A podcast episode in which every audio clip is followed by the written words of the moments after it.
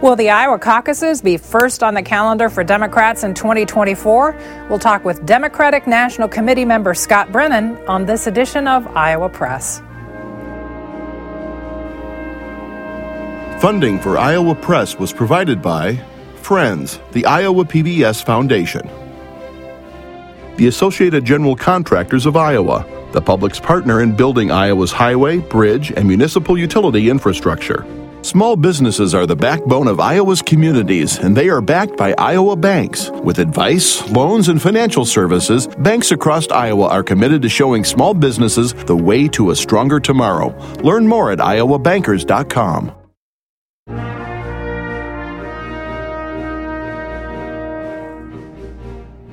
For decades, Iowa Press has brought you political leaders and newsmakers from across Iowa and beyond, celebrating 50 years of broadcast excellence on statewide Iowa PBS. This is the Friday, November 18th edition of Iowa Press.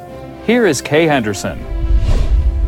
Our guest on this edition of Iowa Press is an Indianola native who went to college in Grinnell, got his law degree from the University of Iowa, and then worked for Senator Tom Harkin for three years. Scott Brennan was chair of the Iowa Democratic Party in 2008 and for the cycle in 2014. He is currently a member of the Democratic National Committee representing the Iowa Democratic Party and also on the Rules and Bylaws Committee. And we're going to talk a lot about that. Scott Brennan, welcome to Iowa Press. Happy to be here. Joining the conversation, Brianne Pfannenstiel of the Des Moines Register and Erin Murphy of the Gazette in Cedar Rapids. Scott, that Rules and Bylaws Committee that you're on is right now working on the presidential nominating calendar, which states go in what order.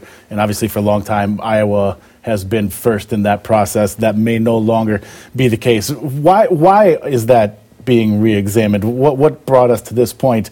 Uh, people may remember the 2020 caucuses, and there was a reporting uh, issue on election night or on caucus night, and that caused a weeks long delay in the results. Is that the problem, or what, why are we here right now? I've completely forgotten about 2020. um, no, 2020 was not our friend, um, obviously, and there's been a real move away from caucuses uh, by the Democratic National Committee. They view them as inherently undemocratic. And so, from that standpoint, you know, it, we are sort of just a, a vestige of history, our, our, caucus, which is one of the reasons why the current Iowa Democratic Party has made so many changes to the process. But between what happened in 2020 and their dislike of caucuses and you know, the fact is, I mean, they complain that Iowa is just not as diverse as our Democratic Party writ large. And so those things combined put us in a bit of a pickle. How do you counter those arguments then? And and uh, I know another one is, is being looking for toss-up states out there, and it's looking increasingly these days like Iowa is less of a top state anymore. How, how do you counter those arguments in, in your effort to keep Iowa first? Well, uh, starting with the, the toss-up issue. Um, you know, Iowa has long been a purple state. Um, you know, last week uh, was very disappointing from my standpoint. Um, but you know, essentially, we still are a purple state. We're a, third no party, a third Republican, and a third Democrat. And so, from that standpoint, you know, we can quickly go back to being that toss-up state. When I was party chair in 2008, we had the Democrats had the Iowa House, the Iowa Senate, the governorship, uh, Senator Harkin, and um, you know, uh, a number of statewide elected officials and members of Congress. So, it, you know, this is a place where it can turn because we have fair redistricting. And so, from that standpoint, you know, we, we can still play. Uh, as far as diversity goes, there's an elegance to the four early states, um, it, the current four early states. And Iowa's role is that, you know, is that working rural, rural working class folks. Nobody else offers that. We offer that. And the fact of the matter is, is that, you know, we can't let the Midwest become a Republican monolith, you know, having North Dakota, South Dakota, Nebraska, Kansas, you know, Iowa, Missouri. I mean, you know, if, if they all turn red, we can't elect Democratic presidents because the Electoral College math does not work. And so you have to be able to talk to folks like folks in Iowa. So to, those are arguments. To that point, doesn't that make Wisconsin or Michigan more attractive to national Democrats than Iowa? Uh, is Michigan in the Midwest? Well, we could have that debate. Yeah, yeah. It, by, by DNC geography, they are, but in fact, um, and, and Wisconsin did not apply. So. The Iowa Democratic Party, as, as part of the bid to keep the caucuses, has outlined some pretty extensive changes to the process. Can you walk us through what some of the biggest changes are? I think the biggest change is uh, presidential preference cards. Essentially, uh, it, it's a form of absentee voting um, and, and mail in ballots. And so, you know, we'd start that process very early. Historically, we have never done that through the state party, but that, that is the biggest change. It's pr- primarily a a mail in process. We'll still have caucuses, but they'll go back to really what they were intended to be, which is a meeting, uh, a localized meeting where you do the party business. But the presidential preference piece would be all by mail. So caucus night, as we know it, would would kind of go away, right? All of all of the the casting of preferences for president would happen by mail. Would happen by mail, but the results would not be reported until caucus night and reported back through the through the individual caucus sites. And is it the Iowa Democratic Party's, um, you know, are, are they interested in adopting these changes regardless of what happens with the DNC and whether they keep first in the nation, or is this contingent on what the DNC decides? My belief is that the Iowa Democratic Party would go forward with these changes no matter what the DNC decides. You know, we need to update the caucuses, and this is a good way to do it. You mentioned the election results from earlier this month in Iowa. Doesn't that make your argument harder? Yes. Republicans. Ha- so we've heard from people like Mo Elleithee, who is a Hillary Clinton um, staffer in 2016, who's been very critical of you know Iowa's um, status as first in the nation. How do you, how do you respond to the fact that Iowa is now a red state? beyond beyond the third, a third, a third? Well, Tuesday clearly was not our friend. It, you know, it was a weird election last week. If you think about, Democrats did poorly in New York, Florida, South Carolina, Iowa. You know, it, just a weird selection. I mean, there, there's no trend that I can see right now. Um, but you know, historically, I mean, we still have one statewide elected, Rob Sand. Um, you know, and because of our fair redistricting and the way the maps work, uh, you know, we're going to take back the Iowa House. Um, you know, it, maybe this upcoming cycle, it might take two cycles, but you know, the Iowa House is going to be ours. And you know, and these congressional seats, um, certainly three of the four, are you know razor thin margins. Um, you know, we had a tough night last week, but you know, I feel very good about our chances going forward, and that's part of the pitch I'm going to make. And as Democrats make that attempt and, and try to rebound from this election and, and, make those gains you just described, would having first in the nation caucuses help that process or actually hinder? There are some that say it actually makes it tougher to organize for local races. I've heard that argument. I disagree with it. You know, I mean, Why? look, I've, I've, put a lot of time into trying to help Iowa remain first, but I also think that the caucuses are a great organizing tool because it brings resources and, and organizing that would not come here otherwise. You know, you have those very active presidential campaigns, and and so it you know it it forces organization that we might not do otherwise. They're they're trying to reach out to every possible person who could show up in caucus, and so I just think it's a great organizing tool, and I think if it go you know if the caucuses if we're not in the pre-window um, I think it makes an additional challenge. So, how's, why has that not happened then in the past? For example, 2012, um, Barack Obama was successful here in Iowa, but 2014 was a bad year for Iowa Democrats. If, if, if the caucuses are such a helpful tool, why is that not translated here in, in recent cycles? Well, in 12, it was President Obama's reelect, so he didn't really have a challenge. So it was it was very different organizing, and you know in 14 um, we still you know Mike Gronstal uh, coming out of the 14 cycle was still the leader of the Iowa Senate, you know, and we had multiple members of Congress. So, you know, uh, you know we're not in as healthy a position as we were in 14 looking to some of the, the biggest names in the Iowa Democratic Party, uh, Tom Vilsack, Tom Harkin, um, even Cindy Axne to a large degree has been very absent from this conversation. Would it be helpful for them to weigh in, and, and why do you think they have not publicly? Well, in Senator Harkin's case, because of the Harkin Institute, I mean, he's really trying to step, has to step back from politics. Um, and so, you know, I understand that.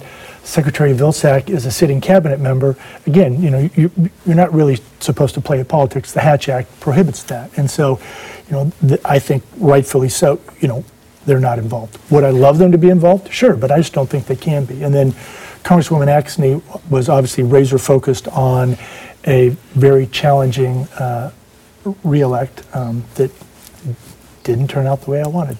Is that an indication, though, that the Iowa Demo- Democratic Party is ready to move on? You know, as we've been to these DNC meetings, we've seen, you know, other elected officials, other big, you know, big name Democrats weigh in on behalf of their state. Do you feel a little bit like the Lone Ranger right now? That's a great question. Uh, would I love having a sitting U.S. Senator sitting next to me when we're doing a presentation? It would be great. But uh, in fact, we had Chairman Wilburn, the first black chair of the Iowa Democratic Party, you know, making our presentation. And so, you know, I, I, you uh, you deal with the hand that you're dealt. what does President Joe Biden want to do? He's been sort of silent about this. As the Democratic National Committee's Rules and Bylaws Committee has been talking about this, one would think that somebody who's planning to seek reelection would weigh in. Has he been approached? Do you know what the president wants to do? Does the president know what he wants to do? I mean, because at this point, I mean, you know, obviously he was focused on the midterms as well. Um, you know, we're beyond those. Uh, you know, my understanding is that someone presented him with a proposed uh, calendar at some point, and um, he said he didn't want to think about it now. And so I assume that they're having those discussions. Obviously, you know, it impacts him greatly as to what that's going to look like. Um, I think as a you know, that he is likely to get some sort of challenge. Um, you know, he's not going to get just a, a cakewalk to uh, a renomination, and so they have to be making some decisions. But we've not heard from the White House at all. So let's say uh, you're in the Oval Office or at the Biden home in Delaware, and you get to have a conversation with President Biden. What would be your argument for keeping things the way they are, not upsetting the apple cart? The current four state process has resulted in the popular vote, uh, the Democratic nominee winning the popular vote in what, the last four cycles? Why would you mess with success? Why risk it to, to satisfy some, you know, vague belief that, you know, that we need to do something different when in fact, you know, we've, we've won the popular vote time after time. And, you know, I just, it seems crazy to me that you would, you would mess with success. We were um, told this past week that the Democratic National Committee has sent communication staff to Iowa and other early states. Is that some sort of signal? You're a DNC insider. Do you know why they did that? uh, well, they're clearly preparing for uh, the you know a reelect.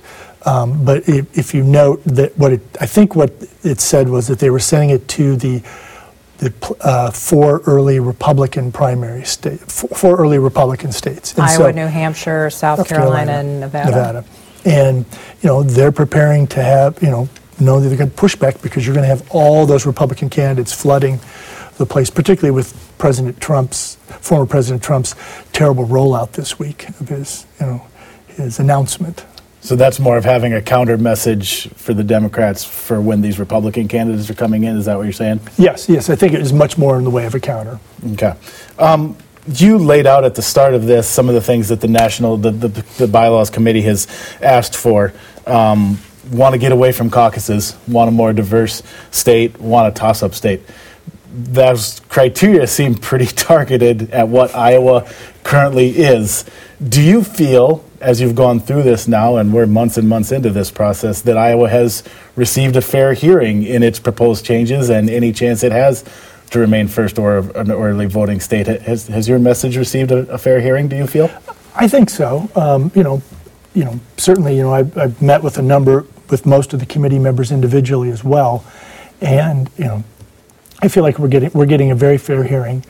Um, you know, it, ultimately, we'll find out whether you know, if, if the process is, is as open and transparent as they keep claiming it's going to be, um, then that's fine. If it turns out that there was a lot of uh, deals being made behind the scenes, you know, that's a problem.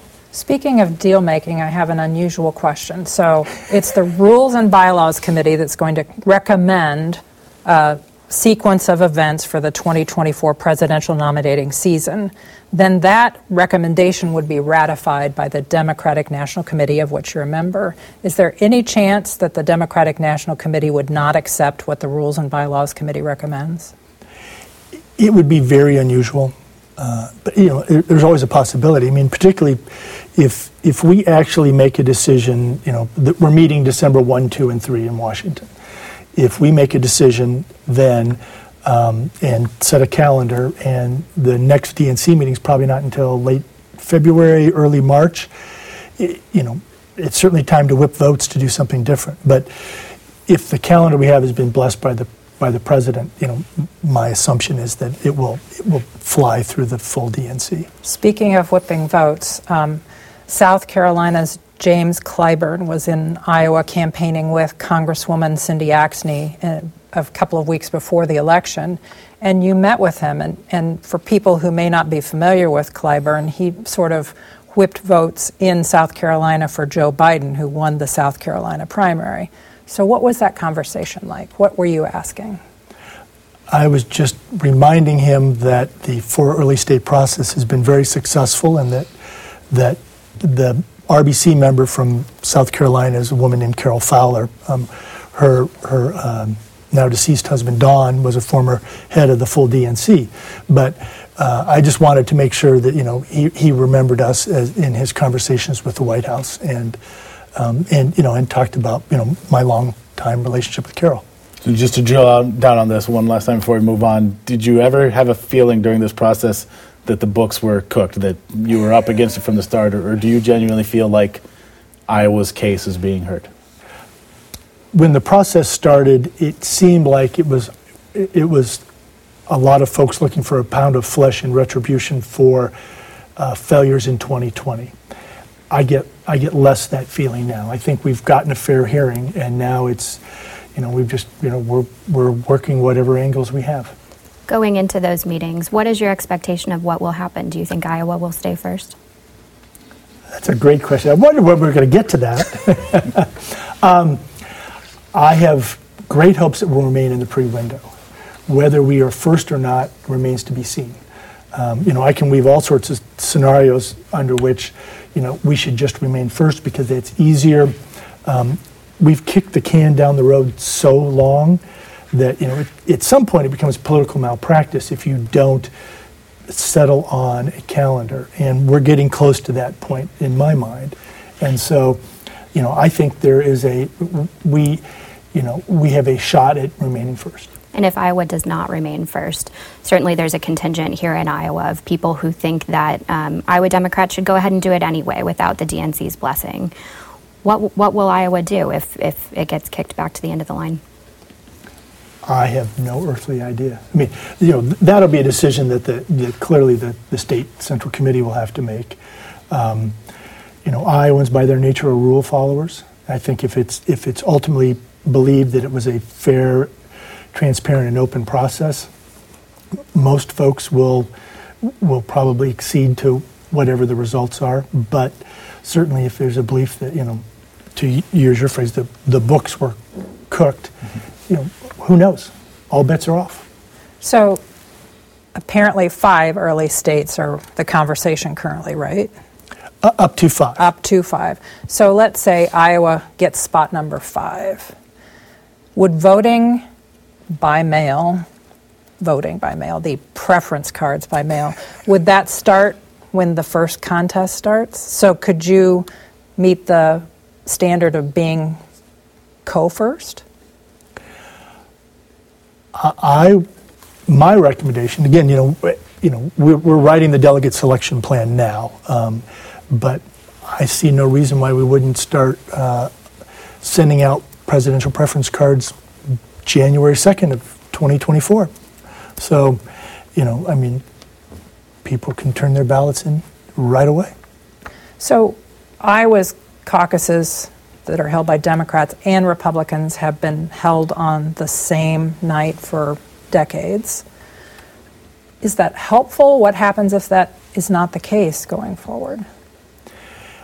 I think that's one of the things that the DNC, you know, and the RBC have not really thought about. I mean, I, it, it seems to me that it would be a very weird process to have the Iowa Republicans and you know and you know the plethora of uh, uh, you know, I was going to use a bad phrase as to the candidates who are becoming, but but a uh, you know but that crowd of Republican candidates um, here gobbling up all the media attention, and then on the Democratic side have no contest because the Iowa Republicans are going to go first no matter what.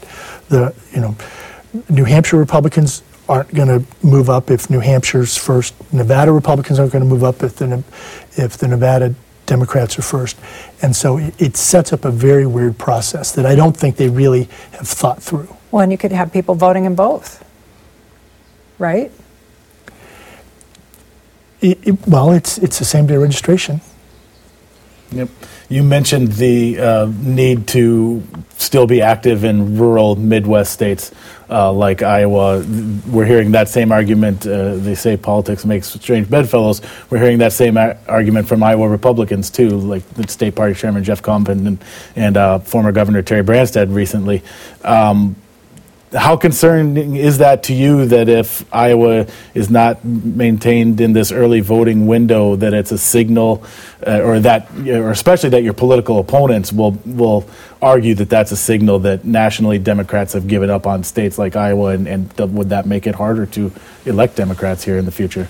Well, well, certainly that's an argument that we've made to the folks at, at the DNC as well. That you know you you don't turn your back on places like Iowa. You know, I think that part of our problem um, last week was that in, in you know three of our congressional races, the national money didn't come like it might have otherwise because Sean Patrick Maloney was in trouble in New York and other you know other places, and you know the Democratic Congressional Campaign Committee funnels its money around. You know they're just they're sort of vicious bean counters, and that's what they do. And, and um, you know so I think that's a problem. Um, I, Iowa Republicans, I think, are probably edgy as well. I mean, if if Democrats aren't first here, um, then you know, it, it, is the target on them next? As a former party chair, coming off of the election cycle that we just had, what's your post mortem? Where do Democrats go from here to try to rebuild the party and kind of claim back the seats that they lost? Clearly, we've got hard work to do. We've we've got to get back out and talk to folks in rural areas because you know, we, we don't have to win um, Adams County, but we can't lose 90 to 10. And, and, so we need to, you know, get out, and we need to sell, frankly, what President Biden's done. I think we've done a miserable job of telling folks, you know, you know, Iowa has gotten five billion dollars. Governor Reynolds taking credit for most of the 5 billion that came into the state of Iowa and, you know, and in fact, it came through from the federal government. And we need to remind folks that, you know, the federal government exists to help people, and it has helped a lot of Iowans. And we just did it, we've done a terrible job of telling that story. So we need to do that. We had some really good candidates. You look, we've got um, the most d- diverse group of uh, Iowa House folks ever elected. Um, I think Jennifer Con- Leader Konfrst has 16 new members. I mean, you know, there are lots of folks out there that are energized and ready to do the hard work that we need to do. What's your take on? You mentioned earlier how some of the results were kind of interesting and unique, depending on different pockets of the country. Nationally, the red wave did not happen as expected, but it certainly did in Iowa. What, what's your why do you what's your sense of that why did republicans fare so well here when they didn't in many other states including some kind of similar to iowa short answer is I don't know. I mean, I haven't seen the numbers yet. I mean, th- and that's going to be a piece of it. Um, you know, it, I mean, it's interesting. You know, what Rob Sand outperformed um, the top of our ticket by what, I think 170,000 votes. Um, you know, so how, how did that work and something else didn't work? And you know, we just don't know.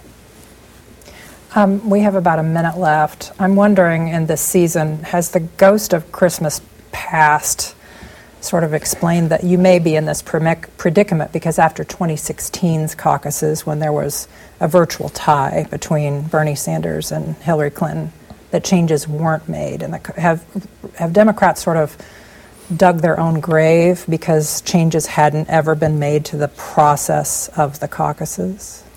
I don't think so. You know, the caucuses have been improved every cycle. Um, the caucuses are different than when I was chair in 08, and so I think that the caucuses have actually improved every cycle. We made more dramatic changes because the DNC demanded it. And really in 2016, there was, there was not the push to get rid of the caucus, a caucus process by the National Democrats.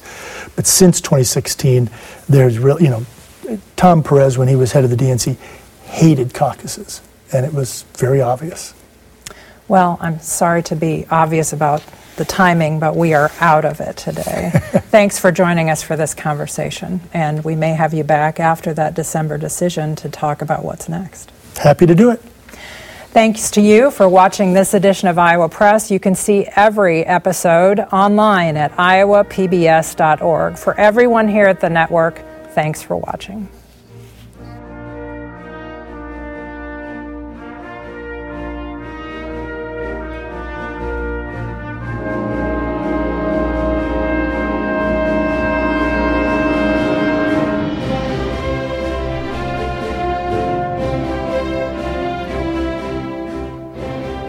Funding for Iowa Press was provided by Friends, the Iowa PBS Foundation, the Associated General Contractors of Iowa, the public's partner in building Iowa's highway, bridge, and municipal utility infrastructure.